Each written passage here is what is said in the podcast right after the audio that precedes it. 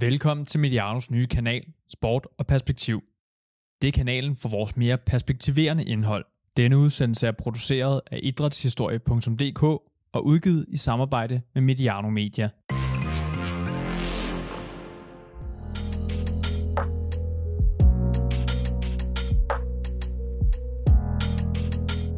Fra Alan Shearer, Ryan Giggs, Dennis Bergkamp og Ronaldo til en ny Ronaldo, til Messi, Neymar og Mbappé. Fra lokal til global. Fra sorte støvler til et tasselbord med alverdens farver. Fra Serie A i fjernsynet til mellemøstlig indtræden i fodboldverdenen. Historien om forvandlingen af europæisk fodbold rummer den ene unikke historie efter den anden. Men det er også historien om en utrolig omfangsrig ændring af det spil, vi elsker. Både på og uden for banen. Og i dag tager vi fat på den historie, historien om fodboldens forvandling de seneste 30 år. Mit navn er Stanis Elsborg, og med mig i studiet i dag til at sætte perspektiv på det, der har jeg Asger Hedegaard Bøje. Velkommen til dig. Tak for det. Nu siger jeg, at øh, du er med mig i studiet, men vi sidder jo faktisk i, i Aarhus Nord, hvor du har været så venlig at lægge øh, hus til dagens udsendelse, så tak for det. Det var da så let. Det er kun hyggeligt. Og øh, Asger, du er øh, uddannet øh, kant med i idehistorie for Aarhus Universitet, og så har du skrevet for Weekendavisen siden 2009, hvor du primært beskæftiger dig med sports- og kulturområdet og litteratur og teater. Men vigtigst af alt for dagens afsnit, så er du forfatter til bogen Spillets forvandling europæisk fodbold i 30 år. Vi når desværre ikke øh, alle bogens kapitler og pointer igennem i dag, men vi har snakket lidt sammen inden dagens udsendelse, og vi har håndplukket lidt fra den. Og øh, senere i udsendelsen, så har jeg også taget med den frihed og lavet et lille tankeeksperiment og kommet med et bud på, hvad du vil have tilføjet bogen, hvis du skulle skrive den i 2025. Mm. Jeg har gået lidt og, øh, og tænkt over, hvordan jeg sådan skulle iscenesætte, hvorfor jeg lige netop gerne vil snakke med dig om fodboldens forvandling. Udover selvfølgelig den øh, helt åbenlyse grund, at du har skrevet en bog om øh, netop den udvikling. Og jeg prøvede sådan øh, længe at finde på en eller anden god sætning, øh, men jeg må erkende, at der er en anden, som har ramt øh, bedre plet. Øh, så jeg tillader mig at citere Kasper Stenbak, der er chefredaktør for magasinet Dossier, og han siger øh, om dig, Asger Hedegaard Bøje befester med sin bog den position, hvorfra han også af og til skriver om fodbold i weekendavisen. Han har spilforståelse nok til ikke at overintellektualisere stoffet, og han reflekterede nok til at forstå, at fodbold ikke kan forklares, uden at det ses i sammenhæng med det øvrige samfund. Og med de ord, så lad os komme i gang med dagens udsendelse. Asger, først og fremmest, hvorfor øh, har du lige kastet dig over at skrive en bog om fodboldspillets forvandling i Europa de sidste 30 år? Jamen, jeg kunne, jeg kunne give en, øh, sådan en intellektuel forklaring. Den vil lyde noget i retning af, at, øh, at, øh, at det er fordi, jeg sådan har, har registreret nogle forskellige sådan forskydninger af magt og økonomi og sportspolitik og sådan noget. Men, men jeg tror egentlig, jeg vil begynde et andet sted, sådan mere følelsesmæssigt. Som jeg også nævner i, i foråret, så har jeg en, en alder, jeg er født i 1982, øh, og har en alder, hvor jeg sådan svagt kan huske en tid før, før 1990, kunne vi sige, eller øh, eller før Hillsborough-katastrofen i 89. Øh, de mine første erindringer om fodbold er sådan fra omkring 788.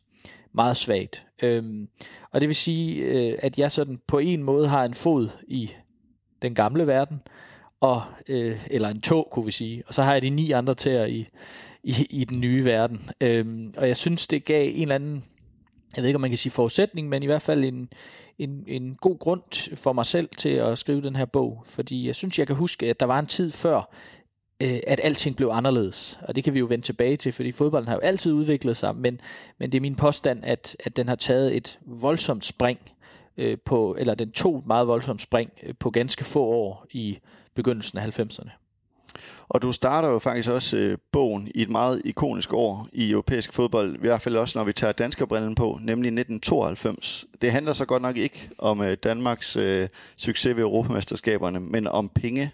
Og hvorfor har du startet øh, bogen lige her?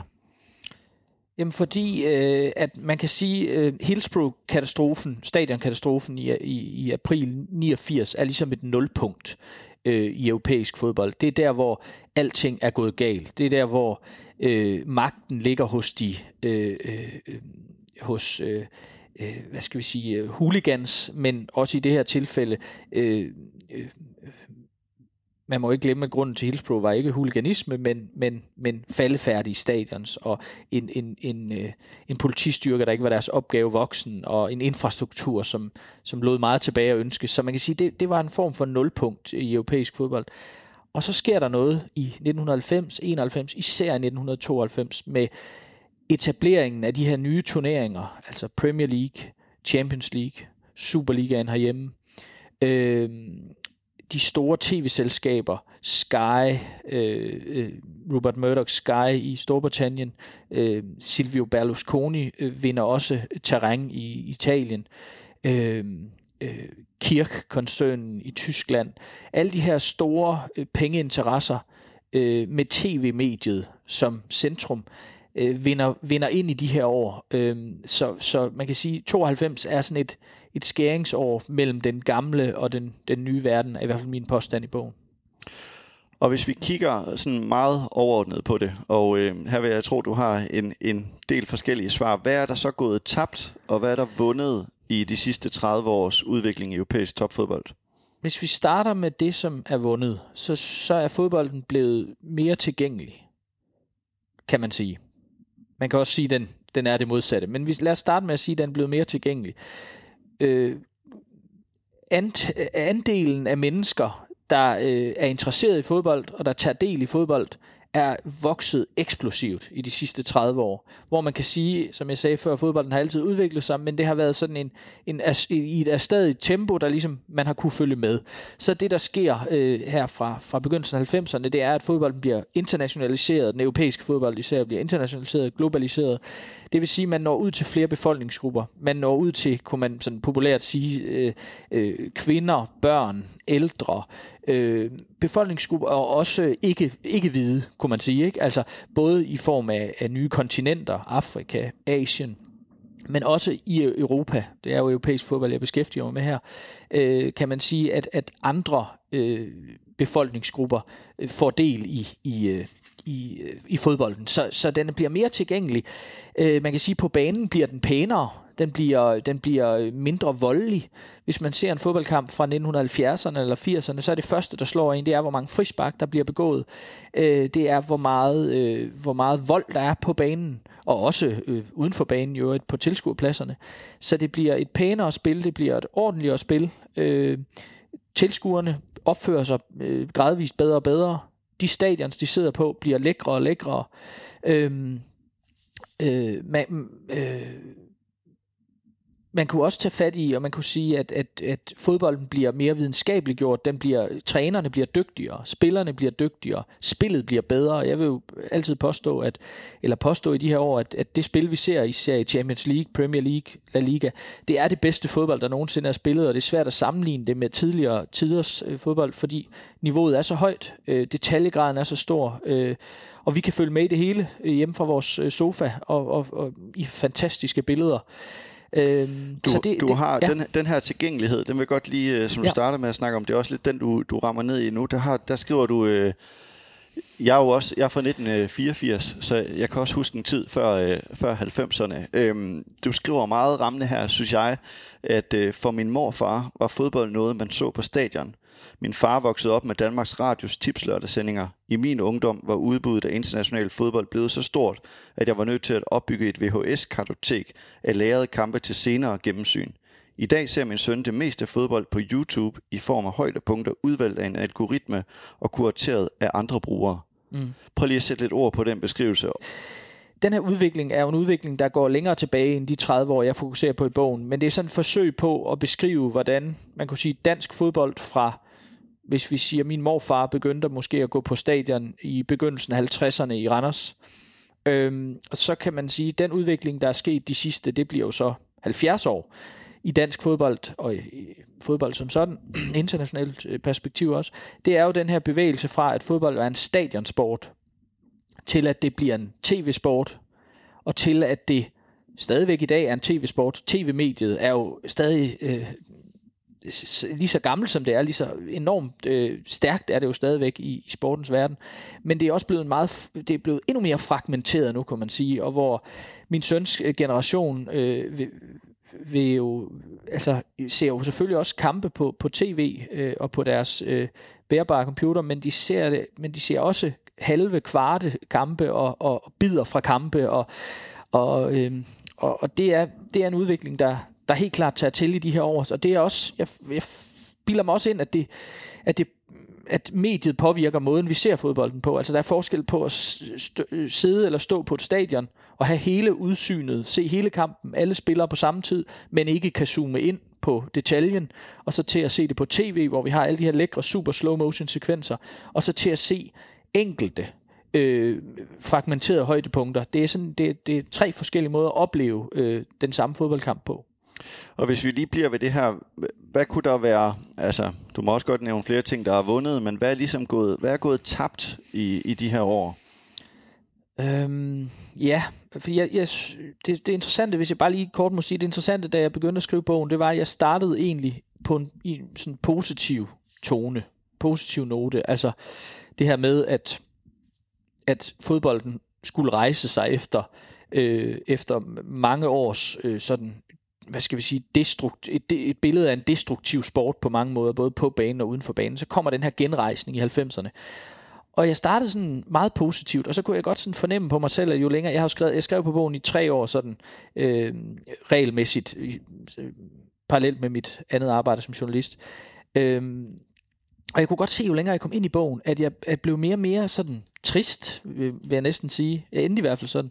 Øh, så, så, så der er helt klart ting, der er vundet, men jo også, og det skal jeg så komme ind på nu, ting, der er tabt. Øh, og det, de er lidt svære, det er lidt sværere at sætte fingeren på det, øh, synes jeg, end på de ting, der er vundet. Men fordi man kunne sige, det er jo en historie, de sidste 30 års internationale fodbold, er en historie om, om optimering, om dygtiggørelse, om øh, professionalisering, globalisering ting, man normalt sådan vil, vil associere med noget positivt, men, men, men jeg synes, der er gået noget tabt på den måde, at øh, for eksempel kunne man sige, at, øh, at samtidig med, at der er kommet befolkningsgrupper til, så er der, så er der synes jeg, pillet ved, øh, man skal jo passe på, øh, både som historiker og idehistoriker at tale om kerne, eller tale om en, en, sådan en, ja, en kerne i, i tingene, men, men men der er gået et eller andet tabt, som er en del af fodboldens øh, arv i hvert fald. Øh, fodbolden er jo en arbejderklasse sport. Øh, ret hurtigt øh, kabret, eller man kan sige, det begyndte på de engelske kostskoler, men lynhurtigt i løbet af få år erobrede den engelske arbejderklasse jo sporten, øh, og, og forviste de pæne drenge fra, fra, øh, fra, øh, fra de pæne kostskoler til, på, til sidelinjen. Og det, og det var den så i, i næsten, øh, eller det var den så i godt 100 år, øh, med de hvad skal vi sige, de øh, værdier og, og det udtryk, som, som man har, når man er en arbejdersport. Øh, øh, og og, øh, og der, kan, der kan jeg godt frygte for, at det, der er sket i løbet af ganske få år her i 90'erne og 0'erne, 10'erne, er, er øh, altså, at man på en eller anden måde øh, øver vold mod, mod den arv. Altså for eksempel det her med, at spillet skal være, som jeg sagde før, meget pænt.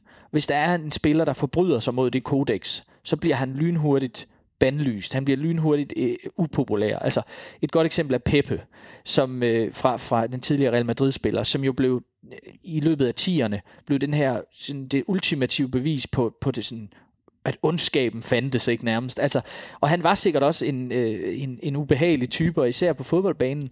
Men, men, men øh, der skulle ikke så meget til, eller skal ikke så meget til længere, før at, at vi... Øh, at vi virkelig moraliserer, og vi virkelig bliver, bliver forarvet. Øh, det, er en af, det er en af de ting, som jeg kan synes er problematisk ved den fodboldverden nu. Altså er det manglen på øh, typer som Gattuso og måske også øh, Graver, mm. Pepe nævner du selv. Ja. Nu havde han jo, han havde virkelig ild i øjnene dengang med ja. Getafe-spilleren, ikke? Hvor, jo, når man sparkede i ryggen. Men, men er, det, er det den type spiller, der du synes, der mangler i moderne fodbold? Ja, det synes jeg. Altså, jeg talte med en, en, en ungdomstræner her i, i Aarhus øh, for et par år siden, som har trænet øh, ungdomshold i årtier. Øh, og han sagde, at øh, han sagde meget kort, vi laver ikke Stig Tøfting længere. Vi laver ikke Stig Tøfting-typer længere. Og det kan der være alle mulige grunde til. Øh, der, der for eksempel spiller, øh, spiller øh, danske øh, drenge og piger jo ikke på enormt store fodbold, uoverskueligt store fodboldbaner, som vi andre gjorde, da vi spillede. De spiller på små baner. Hvis de er helt små, spiller de tremands, så spiller de femmands, så spiller de ottemands. Og først meget sent, Min søn er 11 nu, han spiller 8 mand stadigvæk. Han spiller ikke 11 mands endnu. Da jeg var på den alder, havde vi spillet mange år, eller et par år måske, 11 mands fodbold. Og den der øh, miniaturisering, kan man ikke sige, men, men, men den der sådan en, en, en, en forståelse af, at, at, at de skal røre bolden mange gange, de skal spille på nogle mål og nogle baner, der passer til deres størrelse. Det er jo en enormt øh, øh, øh, fin tankegang, og, og en tankegang, der producerer dygtige boldspillere, øh, og, øh, og sikkert også øh, øh, drenge og piger, der behandler hinanden ordentligt. Og det er jo, det er jo en rigtig god ting. Men der er bare en procentdel af de spillere, der ville have spillet, som har det sværere i dag, og som altid har været en del af fodbolden. Øh, og det er måske de spillere, som både kan have en, en mere sådan fysisk, brutal fremtoning på banen, men måske også, det vil være min påstand, kommer fra nogle lidt andre kår. Altså fodbolden, øh, som jeg sagde før, har måske haft 100 år som arbejderklassesport, sport, og har så i de sidste på ganske få år øh, har for, forvandlet sig til, en, til en, det vi kunne kalde middelklasse, øvre middelklasse sport. Ikke? Øh, og det hænger selvfølgelig sammen med, hvordan samfundet i det hele taget udvikler sig, især i Vesteuropa og, øh, og i Vesten. Men, men, men, men det er, altså, det er ikke en, jeg sidder ikke og begræder, at åh, hvor er volden henne, eller hvor er, øh, hvor er øh, øh, de gode gamle dage. Men jeg siger bare, at der, der er sket nogle forandringer ret hurtigt, som gør, at vores syn på fodbold i dag er, vil jeg påstå, mærkbart anderledes, end det var for bare 30 år siden. Jeg vil lige give dig chancen for, om der er mere, du vil komme ind på her, med der er gået tabt og, ja, men og ganske, vundet. ganske kort, så kan jeg sige, det, det handler om, om det, man måske kunne kalde en ensretning. Altså en, øh, og det er jo ikke kun inden for fodbold, men man kan sige, paradokset er, når man globaliserer noget, så når man en masse forskellige mennesker med en masse forskellige kulturer, men lynhurtigt, så kan de kulturer forvandles til én kultur som er en, en form for global kultur. Og der, og der er fodbolden jo for mig at se måske det allerbedste eksempel øh, på hvad globalisering gør af gode ting, og hvad globalisering gør af mindre gode ting. Og blandt de mindre gode ting kunne måske være det her med, at, at øh, klubber, øh, spillestile, øh, nationer, fodboldkulturer, uanset på hvilket øh, plan vi ser på fodbolden, så er der sket en ensretning. Altså det er ikke så nemt at se forskel længere på en italiensk, en italiensk fodboldhold og en et spansk fodboldhold og et norsk fodboldhold. Selvfølgelig er der stadig kulturelle forskelle, men, men, men de forskelle er blevet mindre, og dermed, også, øh, dermed er det også blevet mindre interessant øh, at se hold mødes fra forskellige dele af, i hvert fald Europa. Man kan måske stadig godt tale om, om, om store globale forskelle, men, men det jeg interesserer mig for i bogen her er jo europæisk fodbold, og der synes jeg, at der er blevet kortere fra, hvis vi siger fra Trondheim til, til Sicilien. Øh, og det kan der være mange gode ting i, men der kan også være nogle lidt sådan, altså der kan også være det, nogle, nogle mindre gode ting, og jeg synes den der, som jeg sagde før, den der pænhed, der ligesom er lagt ned over sporten, og så på den anden side, eller i forlængelse af det, også den her ensretning. Det, det er nok de to sådan, det er de to sådan, største anker, jeg har. Du sagde lige før selv, at øh, da du gik i gang med at skrive bogen, så skulle, havde du en idé om, at den skulle sådan gå i en positiv retning. Altså det skulle gå fra noget øh, dårligt og nogle, øh, nogle øh, dårlige ting før i tiden, og så skulle den øh, gå, gå fremad imod noget positivt. Jeg vil sige, at, at når jeg har øh, læst den, så som du selv siger, så har jeg faktisk fået lidt modsatte oplevelse. Altså vi to har også før deltaget i et radioprogram, hvor jeg også har udtrykt, at jeg synes faktisk, at fodbolden er blevet mere uschammerende. Mm. Altså, og her taler jeg også om, om de ting rundt om. Og du skriver også faktisk en del om magt her i. Magt på forskellige øh, niveauer. Altså, øh, og hvad, hvad, hvordan har den her magt ændret og flyttet sig i den her periode? Altså man kunne, hvis man ser på den geografiske magt først, så kunne man sige det ganske kort. Så kunne man sige, at magten er flyttet fra Europa og uden for, øh, ud altså ud af Europa. Altså hvis vi starter med, med 1992, så kan man sige, ja, Rupert Murdoch er australier, men, men, men har trods alt øh, begge ben plantet i en, øh, i sådan en, i en europæisk kontekst, øh, allerede før han træder ind i fodbolden. Og han, øh, men, men bortset fra ham, så er det jo, så er de, de, de, de folk og, og, og de øh, øh, idéer, der styrer europæisk fodbold, er europæiske. Øhm, og magten ligger der. Der er næsten ikke nogen klubber i 1992, der er ejet af, for eksempel, der er ejet af, af ikke-europæere. Ganske, ganske få.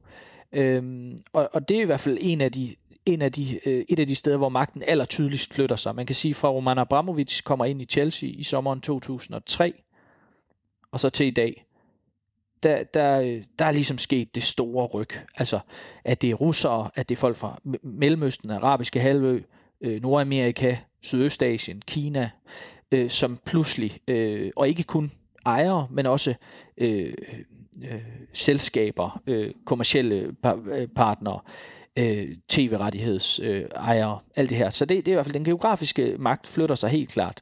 Der er stadig noget magt i Europa, men, men meget er, er givet øh, Øh, ud af Europa. Øh, og så kan man tale om en magt, vil jeg også sige, som, altså, som flytter sig fra, øh, fra, man kan sige, fra, hvis vi siger, magten lå hos øh, de nationale forbund, øh, har, har, har ligget hos de nationale forbund i, i, i, på tværs af europæiske lande øh, helt op til øh, midten af 90'erne. Og så sker der noget i december 95 med Bosman-dommen, som jo kan man sige, øh, ja, er, er måske den, den væsentligste enkeltbegivenhed i europæisk fodbold, og det er jo kort fortalt den her belgiske spiller, Jean-Marc Bosman, som vinder en retssag mod sin belgiske klub, og den, og den dom, øh, der fælles, øh, øh, øh, bestemmer jo så, at, at arbejdskraften øh, skal være øh, arbejdskraftens fri bevægelighed er et væsentligt princip inden for EU, og, og, og det gælder også fodboldspillere, det vil sige, at man kan, man kan rejse på tværs af EU, om man er dansker eller franskmænd, er fuldkommen ligegyldigt. Øh, øh, og Desuden bestemmer øh, loven så også, at, at klubberne ikke må stavnsbunde spillerne længere. Altså de, når kontrakten udløber, så er de frie agenter på markedet, og de kan søge hvorhen de vil. Og, og, og der kan man sige, med den dom, øh, der skifter, øh, altså man kan, eller man kan sige, der skifter magten, øh, eller måske skal jeg gå lidt tilbage og sige, nogle år før dommen, der, der, der har klubberne øh, opnået en enorm magt øh, og, og konkurrere med de nationale forbund om, hvem der bestemmer. Altså med etableringen af Premier League i 92, med etableringen af Champions League i 92, der får klubberne øh, rigtig meget magt. Den magt har de sådan set stadigvæk med Bosman-dommen.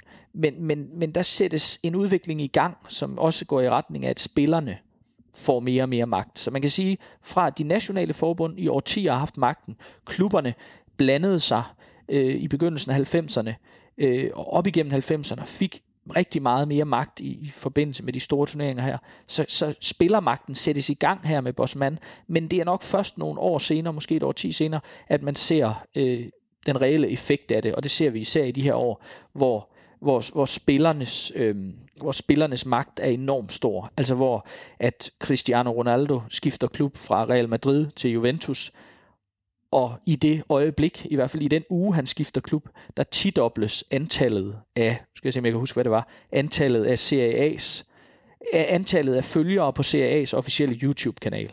Der var 800.000, og, og, og, så, og så var der 8 millioner.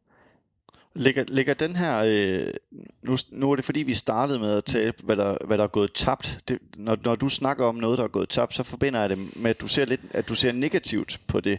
Altså, det, synes du, det her det er en negativ udvikling af fodbolden? Øhm, ja, det synes, jeg, øh, det synes jeg, det er. Jeg synes, det er som sagt både og. Der er noget vundet, noget tabt, men jeg vil sige, især de sidste 5-6 år, mine sidste tre kapitler, kan man sige, fra 2013-14, der hvor man kan sige, at, at afstanden mellem de allerstørste klubber i verden, med de rigeste ejere, med de største ambitioner, med de mest globale fangearme, med det største netværk af kontakter, og så ned til resten. Og der taler vi måske 10-12 klubber i Europa, og så ned til de hundredvis eller tusindvis af andre klubber, som selvfølgelig er i større og mindre skala, men den der den grøft imellem den der globale elite og resten, den vokser fra dag Den tager virkelig fart, øh, for mig at se, de sidste 6-7 år. Den har været der løbende, men, men der bliver det ekstremt. Og så kan man sige, toppet med de her ejerskaber. Øh, altså øh, med, med mellemøstlige sheiker eller russiske oligarker og de her ting, som, som, som, som, øh, som jeg synes også, nu brugte du uschammerende før, det, det er jeg heller ikke bange for at bruge her, altså det, det, det synes jeg er, er kritisabelt på, på rigtig mange niveauer. Øh, altså jeg er med på, fodbolden har altid været professionel. Det er gået, øh, det er gået ud på at tjene penge, og det, sådan har det altid været for en ejer af en fodboldklub. Men det her med, at man kan sidde på den anden side af jorden og styre en klub, og måske ikke være så interesseret i det, men kun have den klub for ligesom at sportsvaske sit eget image, det er en relativt ny ting, hvis vi ser sådan fodboldhistorisk på det. Og det, øh, ja, Jamen, ja, lad os, øh, lad os lige blive der, og så, øhm, så vender jeg lige tilbage til noget andet om, om kort øjeblik, fordi at din bog hedder godt nok Spillets Forvandling og handler primært om fodboldens udvikling i Europa. Nu nævner du selv øh, Katar øh, jo blandt andet her, som har investeret i Paris arrangementer. De er jo blevet en meget, meget stor aktør i, i europæisk fodbold i de seneste år. Om et par år, så skal vi så til Katar, og øh, der skal afholdes VM øh, i 2022. Og det kunne jeg godt tænke mig at snakke en lille smule med dig om. Øh, jeg ved godt nogenlunde noget af det, du vil sige, for vi deltog for ikke så lang tid siden sammen i et debatprogram om netop øh, Katar i 2022, hvor vi berørte flere emner. Hvis jeg helt overordnet spørger i forhold til Katar, hvad synes du så om, at VM i fodbold skal afholdes der? En skandale. Altså, øh, man kan sige, fodbold, ja, fodbold-VM øh, er ofte blevet holdt øh, alle mulige mærkelige steder, og steder med mere eller mindre dubiøse øh, øh, ledere eller, øh, eller styreformer. Men det her topper det. Altså det, det er helt klart. Altså hvis man kan sige, at, at, at fodbold-VM har været omkring, øh, man kunne sige Argentina, militærdiktatur i 1978. Øh, man kunne nævne øh, man kunne nævne øh, Sydafrika i, i, i 2010 også med, med, med, med de øh, indrigspolitiske øh, øh, diskussioner, der var der, indrigspolitiske store problemer mellem, mellem rig og fattig. Brasiliens øh, behandling af favelaerne, de, de fattige øh, forsteder i 2014, især selvfølgelig Rusland i 2018. Øh, men, men jeg vil sige, at vi går skridtet videre her. Altså alt, som jeg ser det, peger imod at de skulle have det VM. Man kunne starte med at sige, hvorfor har de det? Det har de, fordi de har bestukket sig til det, som russerne også har. Det er rimelig bevis, bevisligt efterhånden. Øh, og så kan man sige, et land med så få indbyggere, ingen fodboldkultur, øh, et klima, som gør, at man bliver nødt til at flytte VM-slutrunden for første gang nogensinde, øh, flytte den knap et halvt år øh, til, til december. Øh, der er så mange ting i det, som, som peger den helt forkerte retning for mig at se. Nu er vi jo her i, i 2020. Det vil sige, at, at øh, det er jo første gang, der er gået så lang tid mellem øh, uh, tildeling af et værtskab. Altså Qatar fik tildelt VM i 2010, fordi man lavede en dobbelt uh, afstemning eller en dobbelt tildeling, så Rusland fik det i 18 og så Qatar i 2022. Siden 2010 øh, har vi hørt øh, rigtig mange gange fra både DBU og andre fodboldforbund, at man ligesom har gået dialogens vej. Altså man vil gennem dialog prøve at skabe forbedringer i værtslandet. Hvor langt synes du, øh, man skal trække den snor? Altså nu er der gået 10 år. Er det, er det ved at være tid til, at man skulle prøve noget andet? Ja, man kan i hvert fald sige, hvor mange indrømmelser har man fået. Ganske få måske. Øh, kosmetisk betydning. Øh, og, og, og man kan stadig sige, jamen altså forholdene for de migrantarbejdere, der bygger infrastrukturen til VM, er stadig under al kritik. Øh, øh, menneskerettighedssituationen i landet er under al kritik. Øh, vil det ændre sig ved, at DBU og andre fodboldforbund lægger et moderat til tungt pres i løbet af nogle år? Nej, det vil det nok ikke. Øh, vil det ændre noget og, øh, og øh, øh, øh, at melde sig ud, altså ligesom at sige, vi stiller ikke op. Måske. Øh, jeg tror, det er ret usandsynligt, også fordi, som du nævnte før, interesserne er så store, og Katar spiller en nøglerolle efterhånden i europæisk fodbold, øh, uden for banen, øh, kommercielt og økonomisk. Øh, et, et land som Frankrig, som jo er regerende verdensmester, kunne man jo sige, kunne gå forrest og ligesom sige, vi stiller ikke op. Det gør man nok næppe, fordi der er nok ikke noget land, som er mere infiltreret i, i de katarske pengestrømme igennem de sidste 10 år. Øh, så, øh, så, øh, så, så jeg synes, det er, jeg synes, det er en rigtig svær diskussion, øh, og, og har lyst til at sige, jamen øh, lad os da blive hjemme, altså lad os da, lad os da lad det danske landshold blive hjemme, men, øh, men øh, man kan sige, at betydningen vil jo være større, hvis, hvis man ligesom er flere, og hvis der kommer en, en, en samlet boykot eller en samlet sådan øh, protest, der siger, øh, vi bliver nødt til øh, i sidste øjeblik øh, med en feberredning og og lægge det her værtskab et andet sted, og det ved jeg også godt, at det, det sker næppe. Men øh, jeg tror, det har været et wake-up call alligevel, hvis vi skal være positive. Jeg tror, det har været et wake-up call, ikke bare for alle os andre, men måske også for FIFA, selvom jeg ikke har de store øh, forhåbninger til, at FIFA bliver, eller store, øh, hvad hedder sådan noget, tanker om FIFA, øh, og, og er meget kritisk over for, for deres gørn og laden, så kunne det godt være, at man alligevel kunne se nu, okay, det, det er for voldsomt det her. Den, den dårlige PR har trods alt været øh, oversteget den gode PR indtil videre med, med så mange længder. Øhm, og øh, ja, men det må, det må vi jo se fremad. Det, det, er ikke nogen, øh, det skal ikke være nogen hemmelighed, at øh, sådan VM i Katar, det ligger mig rimelig meget øh, på sinde, også fordi jeg selvfølgelig selv får et par spørgsmål en gang imellem om det. Blandt andet også for din egen avis, hvor jeg er blevet spurgt, om jeg vil se VM i Katar. Og øh, man kan altid sige, at man skal jo ikke være nogen øh, sådan helgen i de her situationer, og øh, Måske skulle jeg have øh, svaret mere politisk, end jeg gjorde, men jeg vil gerne stå ved, at jeg har sagt, at jeg kommer nok ikke til at se VM i Katar, fordi med den baggrundsviden, vi efterhånden har, så mener jeg, at det er den største skamplet på VM-historien. Nu tillader jeg mig at stille dig du, øh, samme spørgsmål, som din avis har stillet mig. Vil du se VM i Katar?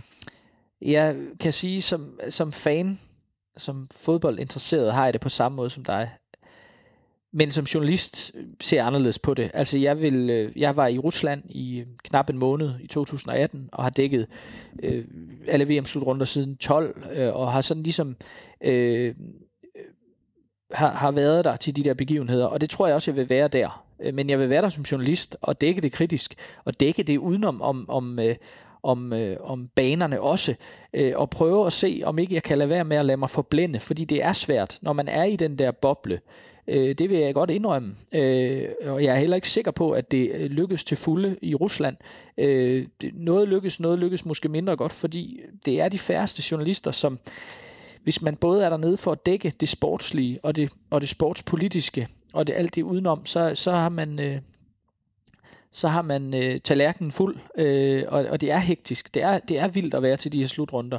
Det kan ikke rigtig sammenlignes med, med noget andet, så, så derfor øh, vil jeg gerne kunne sige til dig, at jeg tager afsted, og selvfølgelig med det kritiske blik øh, 24 timer i døgnet, men øh, jeg vil gøre forsøget. Det du nævner der er noget af det, som jeg synes er interessant. Jeg er jo ikke selv journalist på den måde, som, øh, som du arbejder med, med fodbold og sport på. Øh, noget af det, som jeg nogle gange har kritiseret sportspressen for, det var, når så øh, begivenhederne endelig fandt sted. Altså, vi kunne godt kritisere Rusland en lille smule op til. Vi kunne snakke om, hvilket styre det var, hvordan de ville bruge det som propaganda. Men når sportsbegivenheden faktisk øh, fandt sted, så blev det lidt den gamle sportsjournalistiske sang om resultater og det gode indlæg. Kan du ikke prøve at sætte lidt ord på det, hvordan det er at være nede i, i den boble? Jo, altså... Øh det er, meget, øh, altså det er en meget intens oplevelse. Det er ligesom om, øh, alting får betydning under et VM. Og der tænker jeg kun, eller et VM, eller et EM i fodbold, eller kunne jeg forestille mig øh, de olympiske lege, som jeg aldrig selv har været til. Men, men det her med, at alting får betydning, er nok det, den bedste måde at formulere det på. Altså, og det gælder både på banen og uden for banen. En hver udtalelse, en hver, øh, et hvert, øh, øh, øh en hver scoring, øh, en hver... Øh, Øh, Øh, lille detalje øh, på og uden for banen, øh, til tilskuerne, hvordan opfører de sig, værtslandet, øh, hvad, hvordan adskiller den ene by sig fra den anden by, og det her med at tale med, med, med rigtig mange mennesker, som jeg også gør i Rusland, øh, deres oplevelse, ikke bare af, af fodbolden, men også af de tilrejsende. Der kommer jo enormt mange mennesker, altså øh, 100.000 vis af mennesker, mennesker rejste jo til, til ikke bare Moskva og St. Petersborg, men, men hele Rusland, eller i hvert fald til, til, til øh, i den europæiske del af Rusland. Øhm, så det er, det er enormt intenst og, og, og meget fascinerende, men også, også en smule skræmmende. Øh, øh, så, så på den måde, altså sådan rent professionelt, så er det klart den, den mest interessante og øh, arbejdsopgave, jeg har haft. Øh, øh, både de her EM-slutrunder og især VM-slutrunden i Rusland. Øh, øh, og, det, og det er rigtigt, som du siger, at man skal holde tungen lige i munden, fordi man kunne sige, man kunne tage over som journalist, og så kunne man dække alle skyggesiderne kun. Man kunne forsøge at, ligesom, at, at, at, at tegne det vigtige billede. Men så ville jeg også synes, man manglede noget. Altså, og det tror jeg også, jeg vil synes i Katar.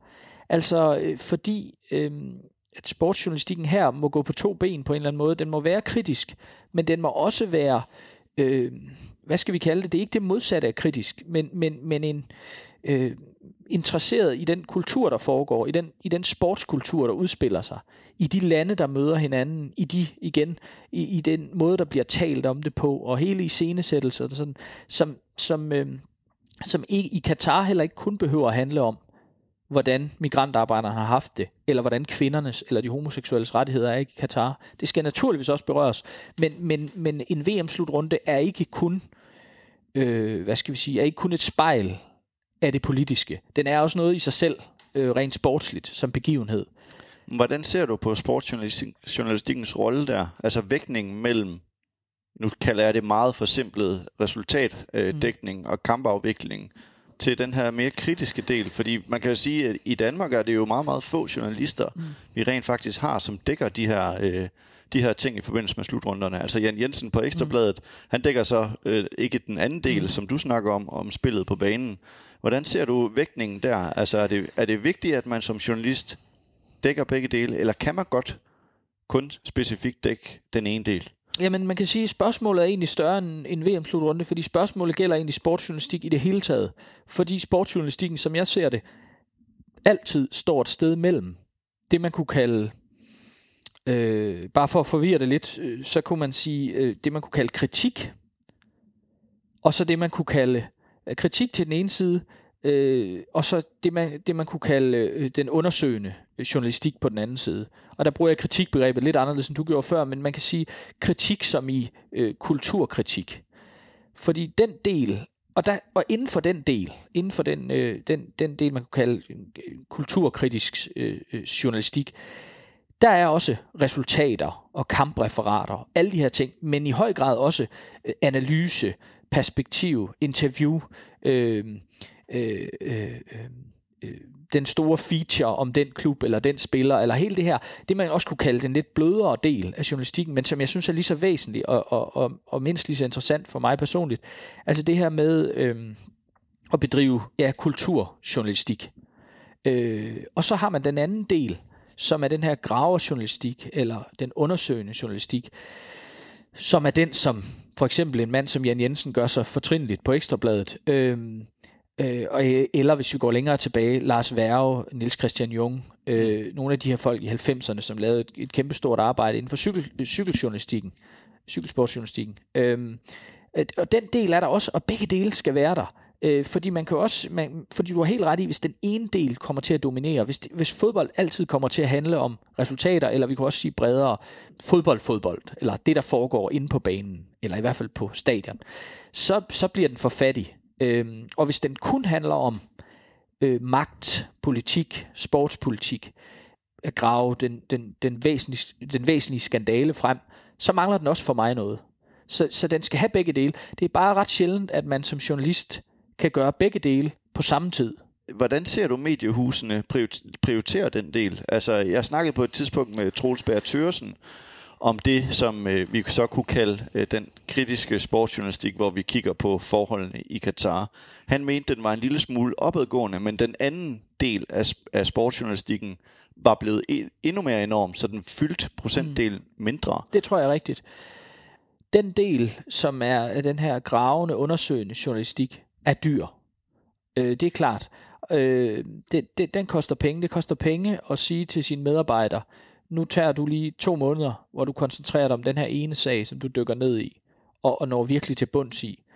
Det er klart, øh, men det er jo et område, vi ser inden for, hvis vi, hvis vi ser på andre øh, områder end, end, end sportsjournalistikken, hvis vi ser på øh, Christiansborg-journalistikken, hvis vi ser på udlandsjournalistikken, hvis vi ser på på, på den økonomiske øh, eller finansjournalistikken, så er det jo så er det jo opprioriteret. Så er det jo så nedsætter man jo gravergrupper og som som øh, det har de store alle de store viser ikke med øh, dygtige øh, mænd og kvinder som som som virkelig går i dybden med de her ting. Det mangler man jo på sportsjournalistikken. Det det synes jeg. Altså der er som du siger, der er få der gør det. Øh, Jeppe øh, Brock på, øh, på politikken, og Jan Jensen på Ekstrabladet. Men, men det kunne der godt være meget mere af, men, men det er jo et spørgsmål om, hvor meget vil man prioritere sin sportsjournalistik.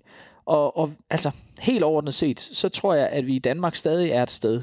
Det bliver bedre og bedre, kan man sige, men hvor sportsjournalistikken er sådan lidt en kuriøs tilføjelse til resten af journalistikken. Øh, og det er, jo, det er jo anderledes i mange andre lande, især i Nordamerika, i USA, men også i, i, i de store europæiske lande, i Storbritannien, men også på kontinentet, hvor sportsjournalistikken historisk har haft en anden rolle. Herhjemme har vi været vant til, at det måske er det, der ligger bag os i avisen, og er lidt sådan fascinationsborget. Øh, og, og, og lidt ligesom en, altså man kunne sige en vejrudsigt, som afslutter TV-avisen, fordi nu skal vi lige have noget, vi kan være fælles om, og nu skal vi lige have noget, der ligesom sådan lidt feel good på en eller anden måde.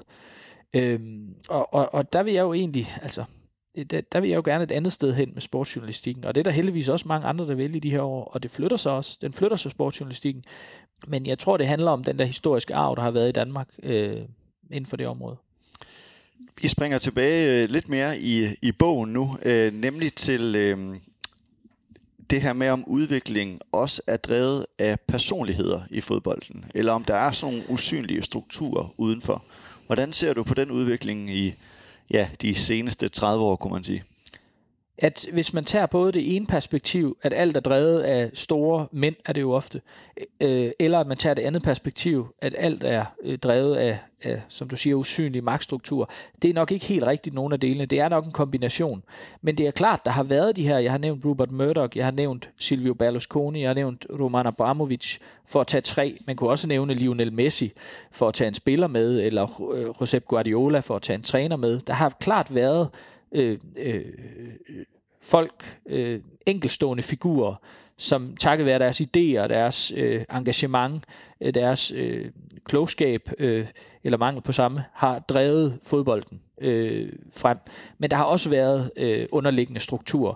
Altså fordi som du indledte med det her meget fine øh, citat fra Kasper Stenbak, som jeg er meget glad for, øh, og som jeg ikke helt ved, om jeg kan leve op til, men, men alligevel, øh, så, så handler min tilgang til fodbold, tror jeg, netop om, om, om, om den balance mellem at se fodbolden som en del af verden, men ikke se den, øh, ikke øh, kun at se dem som et spejl på verden. Altså forstået på den måde, at fodbolden hænger altid sammen med verden. Der er nogle strukturer i verden, der gør, altså at Vesteuropa op igennem 90'erne oplever en, en velstandsstigning, øh, at, øh, en, en, at middelklassen øh, også globalt set vokser i de her år, at, øh, at de store penge ikke så meget længere er i Europa, altså de helt store penge, men måske andre steder i verden, øh, at diktaturer og totalitære stater ser sporten som en måde at, ja, som jeg sagde før, sportsvaske sig på. Øh, alle de her strukturer er jo ikke noget, der er bundet op på europæisk fodbold som sådan, men det er strukturer, som er med til at underbygge, øh, hvordan europæisk fodbold øh, ender med at være. Så, så fodbolden hænger sammen med verden, men, men, øh, men kan også noget i sig selv. Det, det, det har sådan været, været to vigtige pointer for mig undervejs i bogen. En af de personer, du, du skriver øh, en del om i bogen, det er faktisk det er David Beckham. Han får faktisk et helt kapitel, ja. Ja, ja. og øh, kan du ikke lige prøve at sætte et ord på ham, fordi at, at øh, når jeg kigger tilbage igennem øh, fodboldårene og, og den tid, jeg har fulgt med, så, så er han en af de helt store personligheder, mm. men måske ikke så meget på det, som man vil kalde for personlighed. Altså, det er jo ikke en slattern personlighed eller en Nej, præcis. Øh, men det er noget helt andet. Ja, det, og det er jo meget godt sagt, altså, fordi han er en af de store personligheder i fodbolden, uden at have en særlig stor personlighed. Øh, og, det, og på den måde bliver han jo også øh, et symbol på, hvad der øh, udvikler sig i de her år. Mit, mit udgangspunkt øh, hedder 2003 for det kapitel om ham, og kapitlet hedder Eneren. Og det handler om det her med, hvordan øh, der med David Beckhams skifte, kunne man sige, jeg har valgt at slå ned på det, øh, fra Manchester United til Real Madrid i 2003, øh, øh, at der, der indvarsles sådan en ny tid, hvor, hvor at spilleren, hvor fokuset på den enkelte spiller efterhånden er så stort, at, øh, at de her at de største spillere globalt set også kan være øh, kan være væ- vigtigere end hele fodboldkultur, øh, fodboldlande, fodboldklubber. Øhm, og der, der, der kan man sige, jeg skriver det her med, at han lærer os alle sammen at være enestående, øh, men også enestående kedelige. Altså, fordi på, på en side, på, på en måde, så får, han, får, får David Beckham som figur eller skikkelse, han får os til at se meget nøje på skærmen, eller på stadion, eller hvor det er, vi ser fodboldkampen. Vi ser, har han fået en ny frisyr? Ja, det har han sikkert. Har han nogle nye øh, støvler på? Er der indgraveret hans børns navne på støvlen, eller er det et øh, Union Jack, vi kan se på støvlen? Alle de her små detaljer, som, som, øh, som han virkelig øh, er, øh, er, er mand for, øh, øh og sikkert også øh, alle de her øh, pressefolk, han har omgås, og som har givet ham gode råd, men, men, men det faldt ham på en eller anden måde naturligt øh, og, og, og, og påtage sig den her rolle, og det gjorde det jo så samtidig med, at han var en enormt øh, sympatisk øh, øh, øh ung mand, øh, som, som øh, aldrig sagde noget forkert, og som øh, havde øh, en, øh, en smuk øh, kone, som var popsangerinde, og, øh, og, og, og nogle øh, søde og velopdragende øh, øh, børn, øh, og, øh, og var meget, meget lidt kontroversiel, og derfor kunne ligesom tale til alle aldre, begge køn, øh, alle verdensdele på én gang. Jeg synes, at David Beckham i moderne tid er symbolet på, hvordan fodbolden også bliver øh, kæmpe stor og flyttet uden for selve grøntsværen. Ja. Øh, og øh, du skriver i din bog, og det, nu vil jeg lige læse op, fordi det indrammer meget godt hele fortællingen eller forståelsen af David Beckhams popularitet også. Øh, du skriver, da David Beckham ankom til Madrid i 2003, manglede han et nummer. Hans syvtal fra Manchester United-tiden var optaget af klublegenden Raul González, Real Madrid tilbød ham firetallet, der var ledet efter anfører Fernando Heroes afgang, men englænderens kone, popstjernen og modedesigneren Victoria Beckham havde andre planer. Vi talte om numrene 4 og 23. Jeg fortalte ham, at jeg foretrak de klassiske numre fra 1 til 11, men jeg var klar over, at, jeg, at meget havde ændret sig, udtalte sportsdirektør Roger Voldano til Dagbladet AS. På et tidspunkt i samtalen blandede Victoria sig. Nummer 23 fungerede da fint for Jordan, udbrød hun den her idé om, at Beckham jo skulle være fodboldens Jordan, mm. var jo en del af skiftet også til Real Madrid. Altså ja. mig bekendt, så ville han ikke skifte andre steder hen Nej. end Real Madrid. Han var klar over, at hvis han skulle skifte fra sin barndoms- og ungdomsklub, Manchester United, hvor han havde fejret så store triumfer, øh, så skulle han skifte til den største klub, og den vigtigste klub, og den mest vindende klub i verden, Real Madrid. Det lykkedes så, man kan sige fra Real Madrids perspektiv, var det jo ikke et spørgsmål om at hente en spiller ind, de manglede. Altså det var jo et, et hold på det tidspunkt, der havde spillere som øh, Figo, Ronaldo, Zidane, Raul, Roberto Carlos. Et stjernebesat hold. Og, og, øh, og, og Beckham blev jo ikke hentet ind som en, som en sportslig Øh, for han blev ikke hentet til, til Madrid for sine sportslige kvaliteter. Selvfølgelig har han store sportslige kvaliteter, men han blev først og fremmest hentet til for sin øh, kommercielle kvaliteter, kunne vi sige.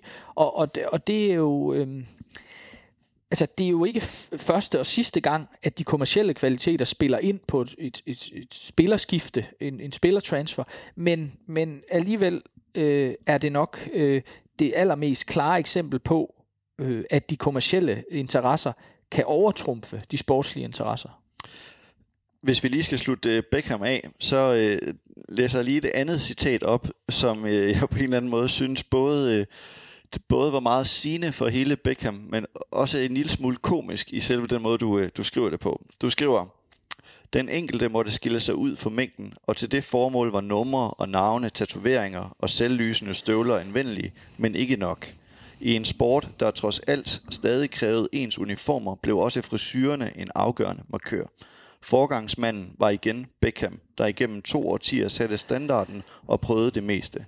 Det lange pandehår og det lange nakkehår, undercut, brylcreme, hårbånd, cornrows, topknot, sideskældning, foxhawk, manbånd og det kronragede look.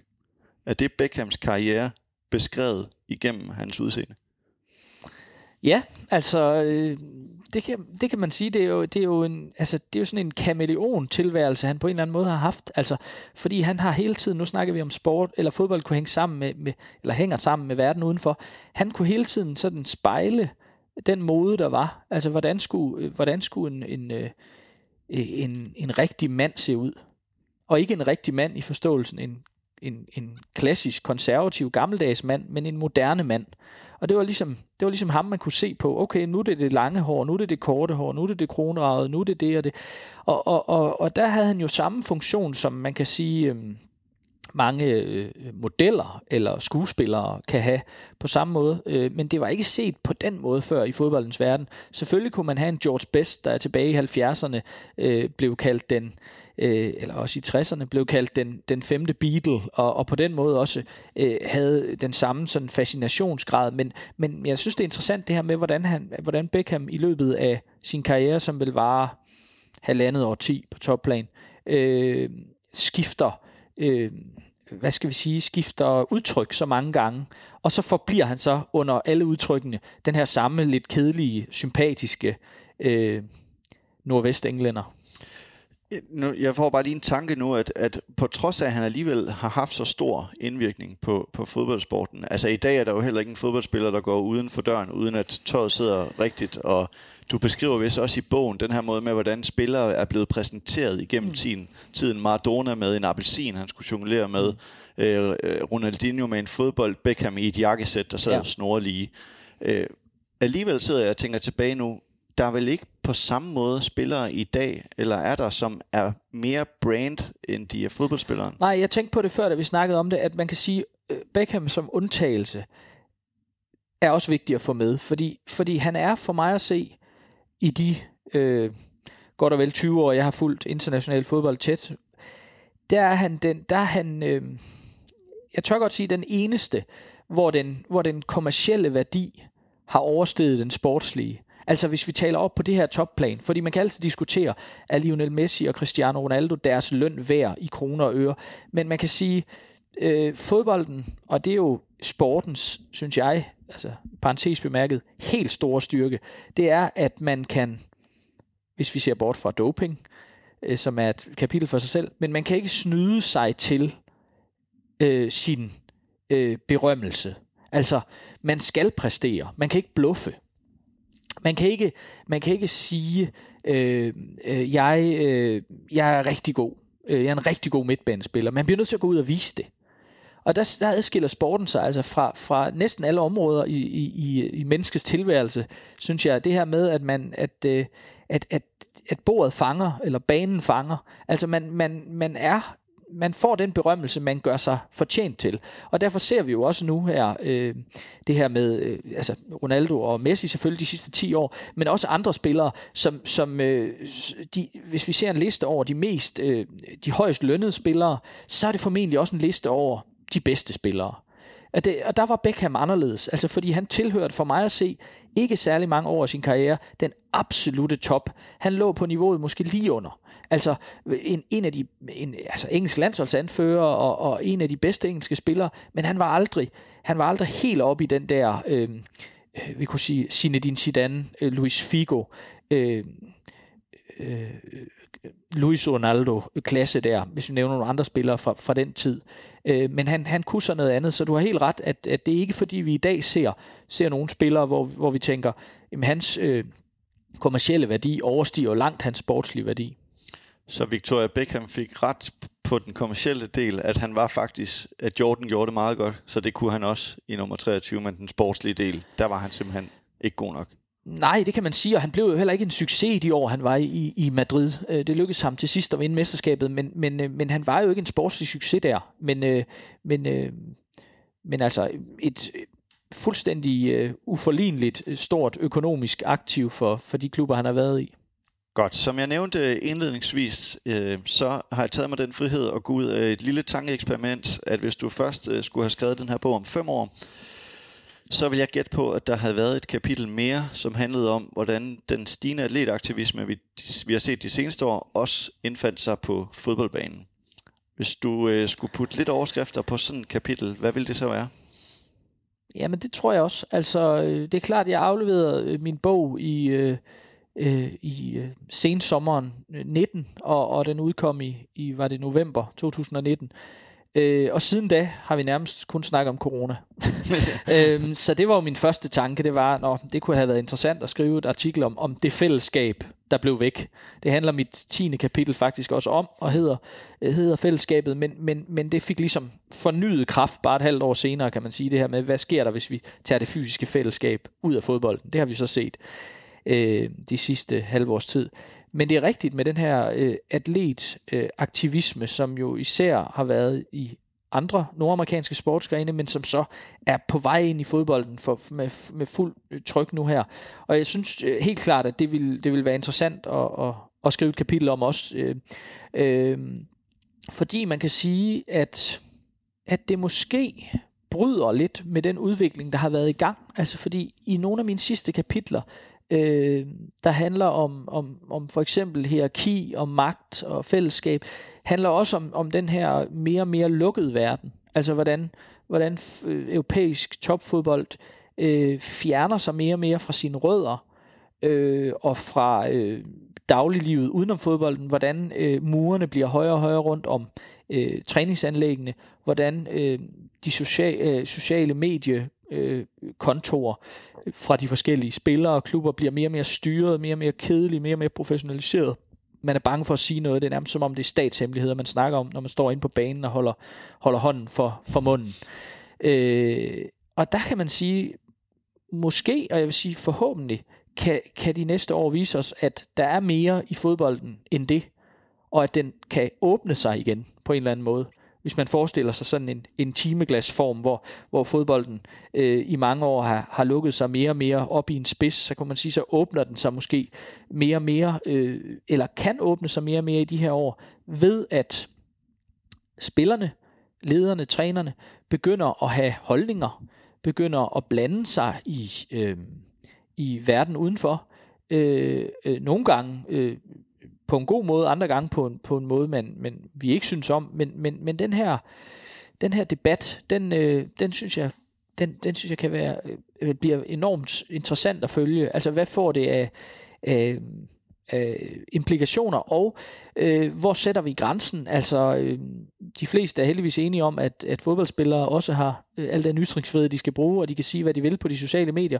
Men skal vi tage det med helt ind på banen? Det kan jeg godt være kritisk over for, for eksempel det her med øh, manifestas, politiske, øh, moralske, øh, øh, medmenneskelige manifestationer inde på selve banen. Øh, det her spil imellem, øh, hvornår fodbolden har en, en berøringsflade med politik, og hvornår den bliver til politik. Øh, det, det, øh, det bliver meget interessant at følge, synes jeg, de, de kommende år. Jeg forestiller mig også, at, at sådan et kapitel, alt andet lige, når man nu også er dansker, vil handle om den her knælen, som fandt sted. Og øh, det er selvfølgelig et emne, der er blevet debatteret rigtig, rigtig meget. Øh, men jeg kunne godt alligevel tænke mig at høre dit, dit take på det, for du nævner selv lidt her om politiske mm. manifestationer på banen. Hvad, hvad tænker du om hele situationen omkring, øh, at man knælede til den her landskamp? Jamen, jeg synes, det var svært for landsholdet øh, og, og for det danske landshold at have et, et reelt valg. Altså, selvfølgelig kunne de godt have valgt ikke at knæle.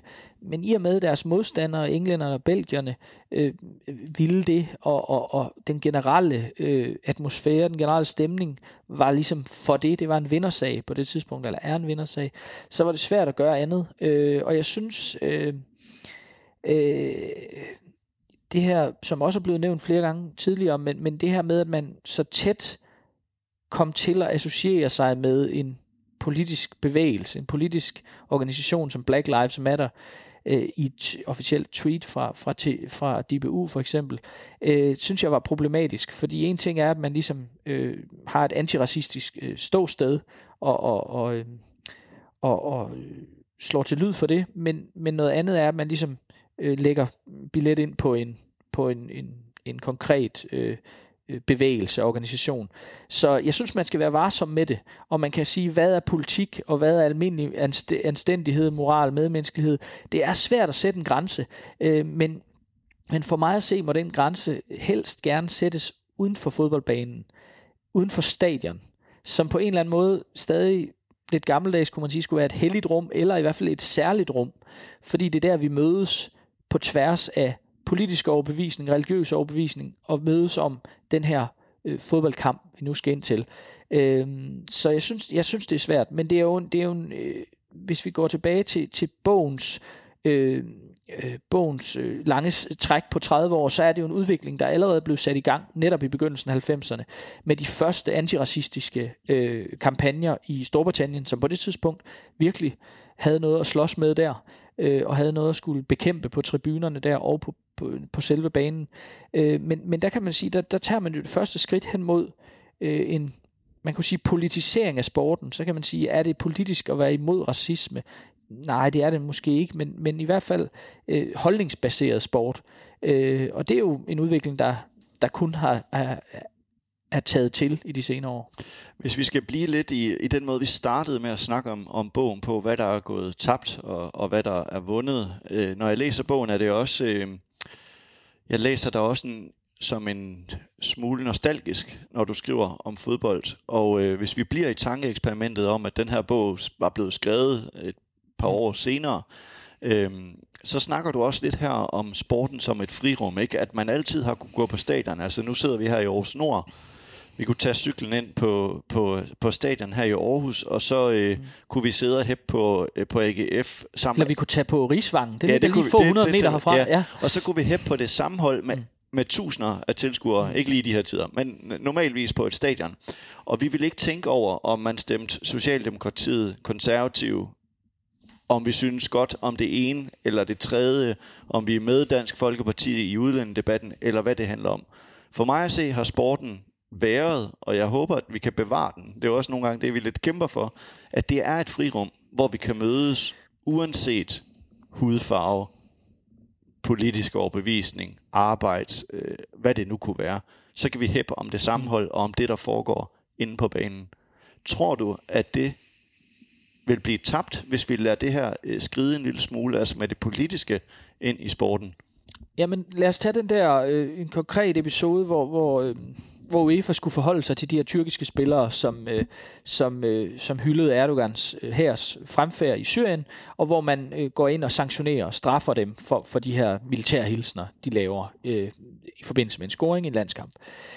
Og man så med den ene, det gør man med den ene hånd, og med, så med den anden hånd øh, understreger, at de spillere, som ytrer sig øh, antiracistisk, som ligesom har nogle motiver på deres trøje, eller laver en anden gestus, de skal ikke øh, straffes, de skal derimod hyldes. Altså der kan man sige, der har man et, et europæisk fodboldforbund, som er øverste myndighed i europæisk fodbold, og som, som vælger side, kan man sige, eller tager stilling. Altså vi to her, og heldigvis mange andre, kan jo godt blive enige om, at antiracisme er bedre end Erdogan og hans, øh, øh, øh, hans øh, hærs fremfærd i Syrien. Men det er stadigvæk, det er stadigvæk øh, øh, man kan sige i hvert fald, når den her antiracistiske bevægelse er så tæt knyttet til Black Lives Matter og det, der foregår i USA i, i den her tid, så er det stadigvæk en, en stillingtagen til verden uden for fodbolden. Og, og, og, og, det, øh, og jeg synes, det er, det synes jeg er stærkt problematisk, øh, at, at, at man gør øh, fra, at man begynder fra myndighedernes side at, at, at vurdere, er den her sag edel nok til, at spilleren må gøre det her, eller må han kun gøre det her, eller er den her sag slet ikke god nok til det, og han skal øh, tværtimod straffes for det. Det synes jeg er enormt farligt. Så du taler i virkeligheden om, hvis man inddrager ting som, øh, ja, hvordan skulle man formulere det, øh, sker uden for fodboldverdenen. Altså fordi der har jo kørt racismekampagner i lang tid i fodbold, fordi racisme ja. har været en del af fodboldverdenen. Ja. Det er vel okay at lave kampagner ja. mod noget, der sker på, på ja. ens egen sport. Ja. ja, fordi man kan sige, altså det er jo selvfølgelig en, en, et forsøg på at tage stilling til det, der sker i verden rundt om fodbolden. Og det kan jo være, det kan være udmærket. Men man kan sige, når man gør det som, som, som myndighed og lovgiver, øh, så, så øh, altså, så, så, øh, jamen, så, så mener jeg, at vi, vi meget nemt kan løbe ind i problemer, fordi, øh, fordi hvem skal så vurdere? Altså er det så den siddende ledelse i UEFA, der vurderer, hvad der er, hvad man gerne må, og hvad man ikke må reklamere i gåsøjne for øh, politisk. Øhm, øh, vi havde en sag for nogle år siden også med tyske fodboldklubber, der begyndte at sortere i deres fans efter politisk tilhørsforhold. Altså det her med, at, at hvis man var, havde ikke dog ikke kun stemt, men hvis man var medlem af øh, AFD, Alternativ for Deutschland, det meget højorienterede øh, politi, øh, parti, men som trods alt øh, sidder øh, i det tyske parlament, øh, så kunne man ikke få adgang til stadion. Og det er jo, det er jo en vild, øh, øh, det er jo en vild glidebane, synes jeg. Øh, at, at, at, at øh, klubberne, øh, man kan sige, klubberne kan gøre, hvad de vil, i den forstand, at det er private virksomheder, men, men at man sådan på den måde sorterer i sine fans og siger, I er fine nok til at komme, I er absolut ikke fine nok til at komme. Det, det synes jeg, man skal passe rigtig meget på med. Så man ikke, så man ikke ender med, at en fodboldklub eller et fodboldforbund bare er sådan et udvidet departement af øh, en politisk organisation. Øh, så, så bliver sporten for mig at se, eller fodbolden for mig at se, taget som gissel. Hvis jeg lige skal, skal lukke den her øh, del, så øh, jeg vil også gerne kunne stille dig et, et kritisk spørgsmål til det her. Jeg ved også, at vi er en lille smule øh, enige om de fleste ting, men når man øh, kigger rundt i mediebilledet oven på den her kanalen fra Herlandsholdet, så var man øh, i medierne, synes jeg, meget stålfast i budskabet om, at den danske kanalen, det var støtte til Black Lives Matter. Altså stort set alle bevægelser skrev det, eller mm. undskyld, alle aviser skrev ja. det i deres aviser, også flere dage efter. På trods af, at DBU jo var ude og sige, at det handlede det ikke om. Man lavede en fejl, sagde Jacob Højer med, at man havde lavet hashtagget øh, Black Lives Matter. Øh, bør man ikke også som journaliststand hæve sig en lille smule der, og så flytte debatten, og ikke være meget stålfast på, jamen det er jo til Black Lives Matter? Jo, det kan man godt sige. Man kan sige, DBU siger, det var en fejl. Fair nok, det kan ske. Øh, men jeg synes ikke, det rokker ved det sådan, man kunne sige, opportunistisk i det. Altså det her med, at det er den vej, vinden blæser lige nu. Altså, det er, som jeg sagde før, en vindersag. Så derfor så gør man det også. Altså, jeg synes, en gestus, en gestus kan meget nemt blive tom, hvis alle gør det. Eller hvis det forventes, at man gør det. Eller som jeg sagde før, hvis det ikke at knæle også er, bliver udlagt som et politisk statement. Og der kan man sige, kan DBU og det danske landshold gøre for, at, at, at det er sådan, det er nu, forholder sig nu? Nej, det kan de måske ikke, men, men jeg, jeg, synes, øh, jeg synes måske, øh, det var sådan en, det var, der var ikke meget kreativitet i den gestus, kan man sige, fordi det er ligesom, det, det, det er det, man gør nu, øh, øh og, og, øh, og derfor bliver den også øh, næsten tømt for indhold for mig at se. Vi slutter den der. Jeg vil gerne øh, stille sidste spørgsmål øh, i dag. Hvordan vil du se, hvis du nu her om 5-10 år skulle lave en, øh, en anden udgave af bogen, hvordan ser du så udviklingen i fodboldverdenen de kommende 5-10 år? Den her øh, sportsudøver aktivisme, du nævnte før, vi talte om før, den tror jeg helt sikkert, vi vil se mere til, og i større omfang. Så, øh, men det er, jo, det er jo, kan man sige, det er jo en, en, øh, Øh, en, en nyskabelse, kunne man kalde det, men, men, men også en forlængelse af noget af det, jeg talte om før, altså det her med, hvor magten ligger. Altså magten koncentrerer sig endnu mere. Nu forklarede jeg før, tidligere i udsendelsen det her med, at magten har ligget ved de nationale forbund, og så hos klubberne, og så hos spillerne. Og så kan man sige, at det, der måske vil komme til at ske i de i senere år, eller de, de næste år, er måske, at, at magtkoncentrationen hos nogle ganske få spillere vil blive enorm. Og, og det kunne godt være spillere, som øh, var de dygtigste sportsligt, og var de stærkeste økonomisk i forhold til lønninger og sådan noget, men som også var nogen, der så havde nogle meget stærke budskaber. Det kunne man måske godt forestille sig, at man at, at, øh, at den her, det her spillerfokus skærpes, og samtidig kommer der lidt mere kød på, på personen bag spilleren. For det er jo også det, der har været, det er jo rasende interessant, synes jeg også, det her med, at de to spillere, der har domineret alle overskrifter og al international fodbold, Lionel Messi og Cristiano Ronaldo de sidste 10 år, vi ved næsten ikke noget om dem. Altså, vi ved ikke særlig meget om dem privat. Selvfølgelig kan vi godt læse en, øh, en biografi om den ene eller den anden, men, men de giver ikke særlig meget af sig selv. De er, altså, de spiller fodbold, altså er de. Øh, og den udvikling kunne jeg godt forestille mig, vil ændres lidt. Altså at fodboldspillere vil blive mere end fodboldspillere, og især de allerstørste af dem. Det, det kunne jeg godt se for mig. Og så samtidig vil jeg sige, den her udvikling med, øh, at magten flyttes ud af Europa, den kunne jeg godt se fortsætte. Øh, det vil sige, at der blev, at det ligesom, at, at, og det ser vi jo allerede de her år, men at selv små klubber og mellemstore klubber rundt omkring i små, mellemstore europæiske lande kommer på, på, på udenlandske hænder. Altså vi har jo også set det i Danmark med flere klubber, mindre klubber. Øh, så den, den udvikling kunne man også godt forestille sig øh, vil, vil fortsætte. Det vil lade vi være dagens øh, sidste krølle. Tak til dig, Asger, for at være med her og fortælle lidt om øh, fodboldens udvikling de sidste 30 år. Selv tak.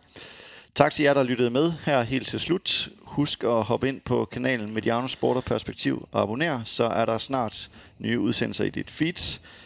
Mit navn er Stanis Elsborg, og vi høres ved. Denne udsendelse er produceret af idrætshistorie.dk og udgivet i samarbejde med Mediano Media.